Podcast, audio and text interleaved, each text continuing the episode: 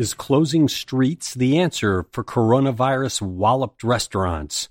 Ohio Governor Mike DeWine is calling on all sorts of Ohioans to coach him on reopening the state, and data guru Rich Exner has another interesting analysis of coronavirus infections. It's the wake up from Cleveland.com for Monday, May 4th. I'm Cleveland.com editor Chris Quinn. Could West 25th Street in Cleveland be reshaped into a pedestrian entertainment zone? What about other downtown streets lined by restaurants looking to survive COVID 19? Cleveland.com's Evan McDonald says an old idea, converting West 25th Street, has taken on new urgency because of the threat to restaurants in the district. Closing it to traffic would let restaurants put tables in the street at socially safe distances. Restaurants are looking for answers as they wait to reopen. City officials told Evan they are open to the idea. The question is, why aren't they driving it? Governor Mike DeWine is calling on all sorts of Ohioans to advise him on how to reopen all the things he closed because of the coronavirus. He has a group coaching him on hair care places, another on restaurants, another on daycare centers. Each working group will consist of business people and experts who will recommend rules and regulations for all Ohioans to follow. DeWine said he relied on advice from the manufacturing and retail sectors in making the decision to allow them to reopen. Coronavirus cases are nearly three times more likely per capita to be from Ohio's six big counties than the dozens of small counties under 50,000 people.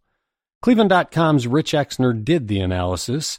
The six counties have 158.9 cases per 100,000 people. The 39 counties under 50,000 have just 56.4 cases per 100,000. Speaking of numbers, portions of downtown Cleveland, Ohio City, and the Tremont neighborhood have joined some eastern and southern suburbs as areas having the highest number of coronavirus cases in Cuyahoga County. Of 1,678 cases in the suburbs, 23% are healthcare workers and 43% have pre existing conditions that make them more susceptible to the virus, according to the latest data. Ohio Governor Mike DeWine has taken a page from George Orwell and renamed his stay at home order the Stay Safer Ohio order, even though it pretty much still tells you to stay home. And the new order expires May 29th, which means you have to stay home through Memorial Day. But no sooner did DeWine issue that order than he started telling people not to pay too much attention to when it expires. He says a lot will change between now and then. He picked the date simply because he had to pick a date, he says.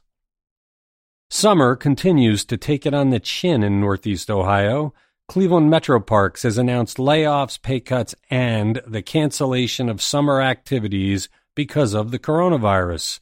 Edgewater Live and Euclid Beach Live, the concert series, are canceled, as are Metro Parks summer camps and the Cuyahoga River water taxi.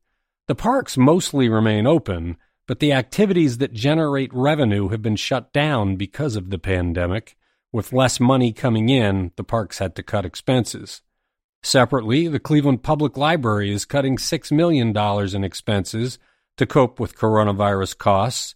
The library has a hiring freeze and has applied to the Ohio Department of Job and Family Services to allow employees to work reduced hours and receive unemployment insurance benefits.